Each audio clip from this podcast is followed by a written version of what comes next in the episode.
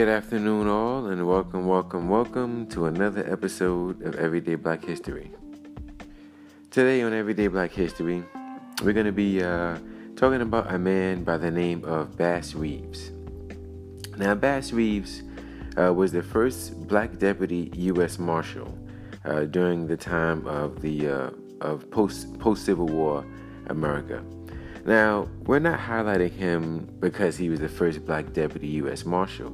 The reason why we're talking about him today is because um, it is believed that the old uh, popular program, radio and TV program, The Lone Ranger, was actually based off of Bass Reeves' career, his life and his career. Um, many aspects of Bass Reeves' career were taken and put into the character or used for the story of the Lone Ranger. Even even um, having a, a, Native Indian um, partner, the same way you know the Lone Ranger had Tonto as his as his partner, um, rode on a white horse and everything, you know, stood for justice and all that other stuff. You know, Bass Reeves as well. You know, had a Native Indian partner. He rode on a white horse, and he um, uh, and he also uh, was a was a marshal who picked up you know dangerous criminals, um, some of the most dangerous criminals during that time. So it's just interesting how once again a brother was the inspiration for something that was very very popular uh, during its time um, when it was a radio program and a TV program, and even a movie recently that was done a few years back with uh, Johnny Depp.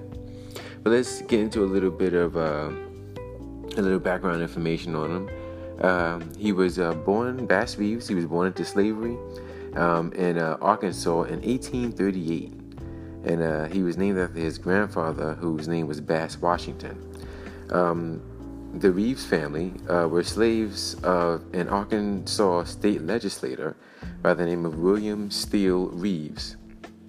Now, when Bass was about eight years old, they moved to uh, Grayson County, Texas, and um, he served he uh, served uh, under uh, William Steele Reeves' son, Colonel George Reeves, who was a sheriff and legislator in Texas and a one time Speaker of the Texas House of Representatives. Now, when the Civil War began, um, George Reeves uh, joined the Confederate Army and he took Bass Reeves with him. And this is how Bass learned how to shoot and how to handle himself, which would serve him later on as a as a U.S. Marshal. Um, now, it is unclear exactly when uh, Bass Reeves uh, left his owner, left his owner, and, and, became freed. But at some point during this the Civil War, he gained his freedom. Now, there's one account that's that uh, recalls that um, that Bass Reeves and his owner had an altercation over a card game, and that uh, Bass Reeves severely beat his owner and fled to the Indian Territory where he lived as a fugitive slave amongst the Cherokee, Creeks, and uh, Seminole Native Indians. Now, if that's the way he got his freedom, then that's a pretty badass way, you know what I'm saying?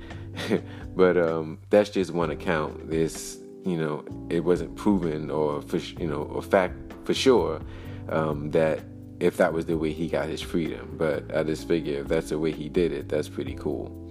But uh, he stayed in the uh, Native Indian territories and uh, learned their languages until he was freed by uh, the 13th Amendment, which abolished slavery in 1865. Um, and uh, as a as a free man, he uh, moved to Arkansas um, and farmed near Van Buren, Arkansas, which is the, one of the biggest cities out there. And he married and had 11 children, fathered 11 children with his wife. Now, his uh, uh his family uh, farmed until uh, 1875 when um, Isaac Parker was appointed a, a, federal judge. He was a politician and a jurist, and a jurist, and um, when he was appointed federal judge for what was called Indian Territory, um, Reeves uh, joined his um, his uh, you, you know band of marshals. It was only about they hired about um, they wanted to hire about 20 deputy U.S. marshals, and uh, Bass Reeves was one of them who uh, they hired because they heard that he knew the uh, Indian territory and that he could speak uh, several of the languages and the dialects. So they recruited him as a deputy, which made him the first black deputy to serve, you know, west of the Mississippi River. And he was assigned the um, as a deputy U.S. Marshal for the Western District of, of uh, Arkansas, and he, which was had the responsibility of you know controlling or patrolling rather the uh, Indian territories.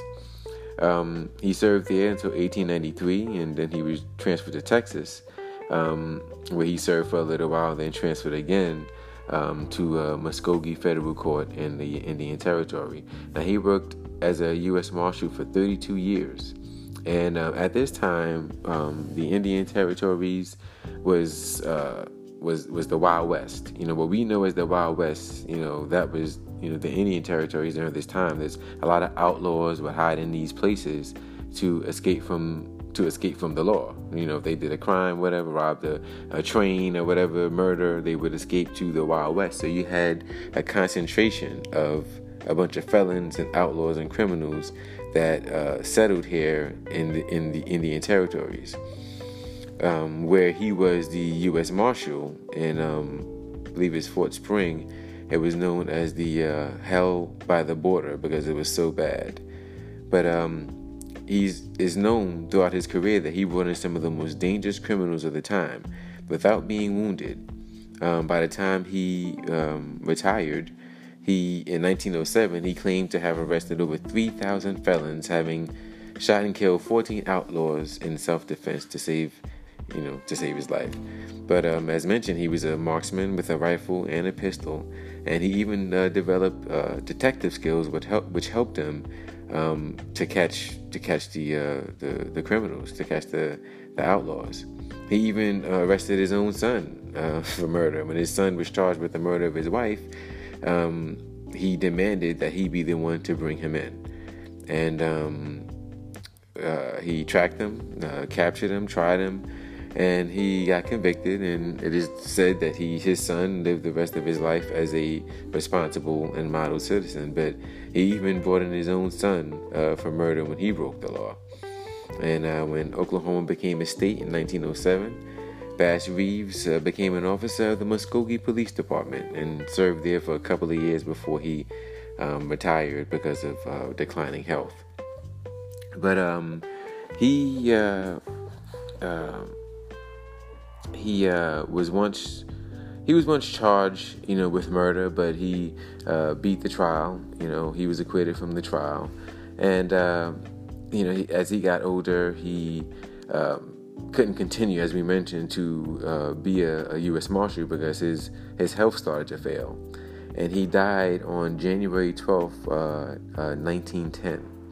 But his legacy continues to live on um, as he um, there was a, a, bronze there's a bronze statue of him um, that was erected in um, Oklahoma in a fort in a there was it was um, sculpted by an Oklahoma by an artist from Oklahoma excuse me and it was erected in Fort Smith uh, Arkansas in May of 2012 um, he was inducted into the Texas Trail of Fame in 2013 you know, whatever that means. I'm sure anybody from Texas listening know what that is, and I apologize for not. Um, he was also uh, there's a bridge that was uh, that was named the Bass Reeves Memorial Bridge. It's a bridge that spans the Arkansas River between Muskogee and Fort Gibson, Oklahoma. So his legacy continues to live on to this day. But as we mentioned earlier, um, his life and his career was used as the inspiration for the popular TV and radio show uh, the Lone Ranger. Um, as mentioned, his um, he had a partner who was a Native Indian, and his partner was um, was a was part of this mounted police force uh, called oh, man uh, I can't remember the name of it. It's a Lightfoot, but I can't remember the name of the mounted police force. But it's a mounted police force of um, of what was known as the five civilized tribes. You know, the um, Cherokee Indians and um, Seminole Seminole Indians, those tribes. Well, uh, Bass Reeves' partner was a part of the mounted police force of those tribes, and as mentioned, they would go to the most dangerous parts of the uh, what was known as the Indian territories of the time, and it would just be the two of them. you know, most men would go in with 10 men, you know, it would just be the two of them. They'd go in there and, and you know, bring back the most dangerous criminals of the time. So these are two uh, brave men, you know, one a native Indian, one a, a black American, and they were badasses for, for, for the time, you know, that they were, that they lived. Um, and you know upheld justice you know throughout their throughout their careers of working in, in law enforcement and proved to be an inspiration for a popular uh, radio and TV program that's even still making movies as recently as a few years back. So, I mean, you know, we just wanted to highlight that because, you know, it just goes to show you how, once again, you know, a black man and even a native was, and even a native Indian was inspiration, you know, once again. But, uh, you know, um, not a lot is known about Bass Reeves. You can find information on him, but definitely look it up. You, if you look it up, you'll see that there is, um, you know, that you know, you know, um, they believe that the Lone Ranger was based off of him. But it's a shame, you know, his career and his life was, um, you know, kind of looked over you know, throughout history. And there, of course, there's not going to be any, you know, people who admit that uh, they used him, a black man, as inspiration. But you know, when you look at the similarities of the cat of the character and how it you know corresponds to him, you know, he was definitely used as you know the inspiration for the Lone Ranger, and it's just a shame that his um, his uh, contributions, you know, even to law enforcement, was was um, overlooked throughout history. So we highlight him on Everyday Black History, like we do everyone who you know, uh, contributed much to society and who, you know, was overlooked or, or, forgotten about through history. So, Bass Reeves, we thank you for your contribution to Black history and Black culture, and we salute you. Now, uh, that concludes this episode of Everyday Black History.